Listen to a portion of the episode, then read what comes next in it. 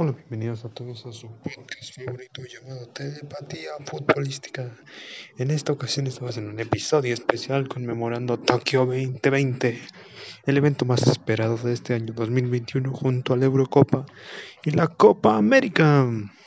En esta ocasión hablaremos del desempeño de la selección mexicana durante estos Juegos Olímpicos, donde se llevó la medalla de bronce.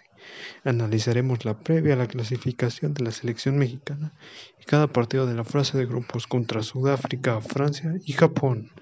Sin más por el momento, me presento, soy Ricardo Mendoza Núñez y esto es Telepatía Futbolística.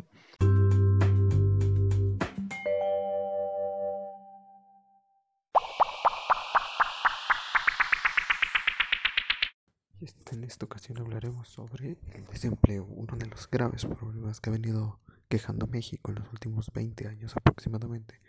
México ha dejado de tener un crecimiento económico durante los últimos tres años.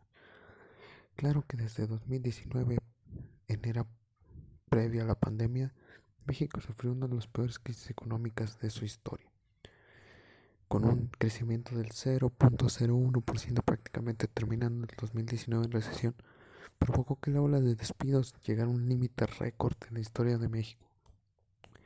Consecuencia de esto, a inicios de 2020, prácticamente en la primavera, llegó este famosísimo virus que no ha cambiado la vida a todos nosotros, lo cual provocó que muchos jóvenes y, adultos no consiguieran un empleo de buena, de buena calidad o incluso ni siquiera un empleo formal. ¿Qué ha provocado esto?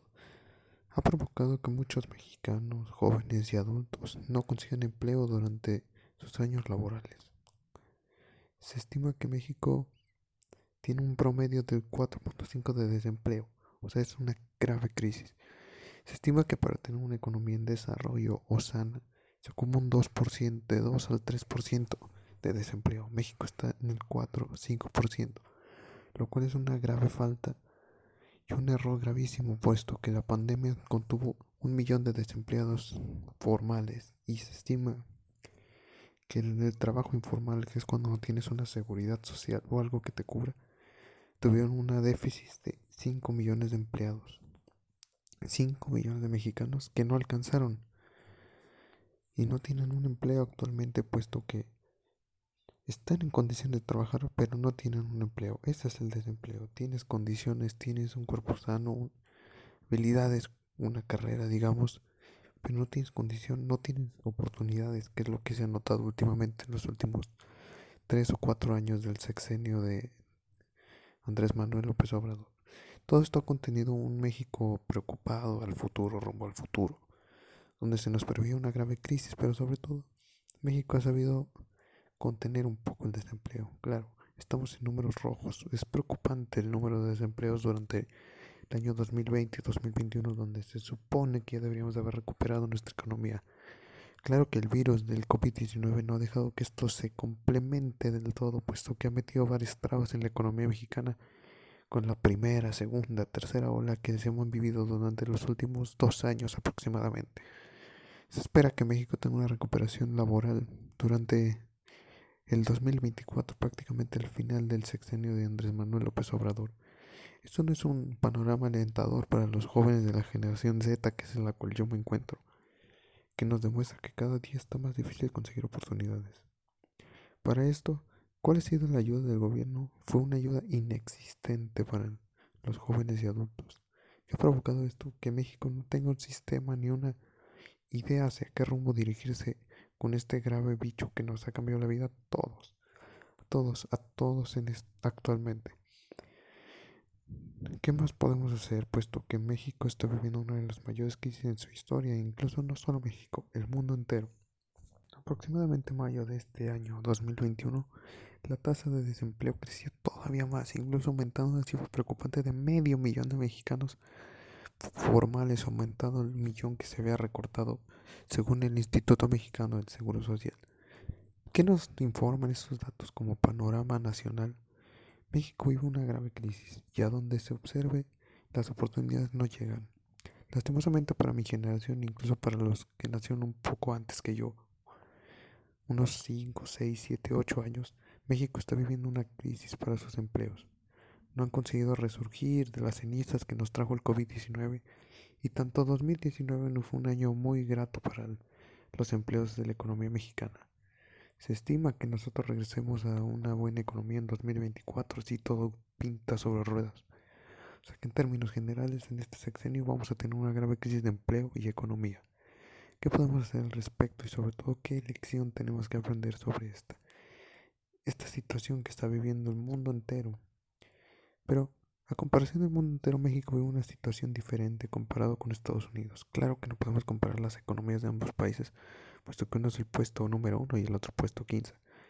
Pero la única hay una diferencia muy grande, que es que en Estados Unidos hay mucho trabajo, excesivamente de trabajo, y el problema fue que este gobierno de México no ofreció ninguna ayuda a los empresarios y emprendedores para retener esos empleos formales e informales, puesto que las pocas ayudas que se daban eran unos créditos de 25 mil pesos, lo cual tú tenías que ir devolviendo poco a poco, lo cual es increíble. En plena crisis, con tres meses de cierre total a las actividades económicas, estaban insistiendo en pagar un crédito imposible de pagar en plena pandemia. Como tal, México no tiene una estrategia clara sobre qué rumbo quiere tomar hacia el futuro. Y esto es demasiado preocupante para una economía como la nuestra, que es la más potente del continente solo detrás de Brasil, que se encuentra en una recuperación más plena y más rápida comparado con la de nosotros. ¿Qué podemos aprender de esta lección? Que México, que un, un virus puede cambiar el mundo en cuestión de días, meses y semanas.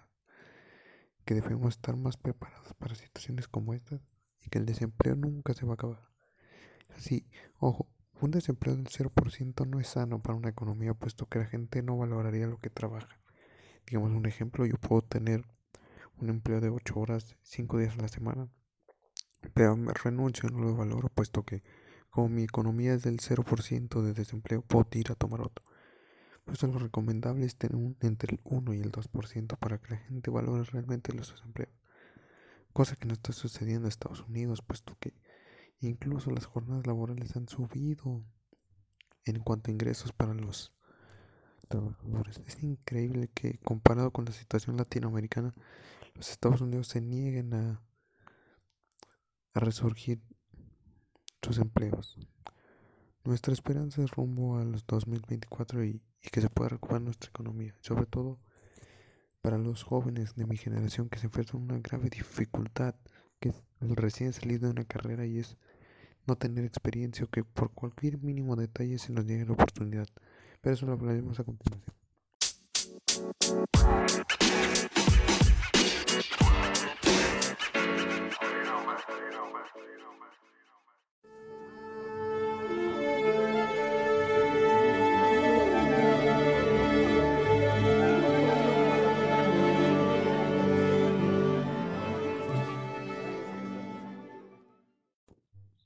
A medida que ha avanzado el desempleo en México, también junto con unos malos manejos en cuanto a nuestro nivel social, todos estos factores juntos complementan un error, una errónea dirección hacia nuestra economía, como por ejemplo no tener una buena cercanía en una buena economía, tanto como las inversiones privadas como públicas. Pues México sufre bastante en cuanto a esos aspectos deficientes del gobierno. Un error gravísimo hemos estado viviendo la crisis del 2019 del 0.01 que provocó más de 250 mil despidos en el IPS. O sea, 250 mil personas dejaron de tener empleo y no están buscando empleo porque no hay. Es una grave crisis que México vive y tendrá que vivir durante los próximos años, no solo cuestiones del COVID, sino también malos manejos que se han vivido. Ojo, durante estos tiempos también se ha vivido una serie de injusticias laborales contra muchos empleados donde no se les reconoce o incluso se les reduce el salario comparado con lo que ganaban antes. Esta reflexión, quiero terminar este podcast con una reflexión sobre qué debo hacer para conseguir un empleo en México, cómo lo logro, qué puedo hacer y sobre todo cómo prevenirme para no caer en un desempleo fatal como lo están viviendo muchas generaciones actuales. Y esto es todo por hoy. Pero esa, nuestra despedida viene a continuación. Ojalá hayan disfrutado este episodio conmemorando el desempleo que se vive actualmente en México. Y a continuación viene la despedida.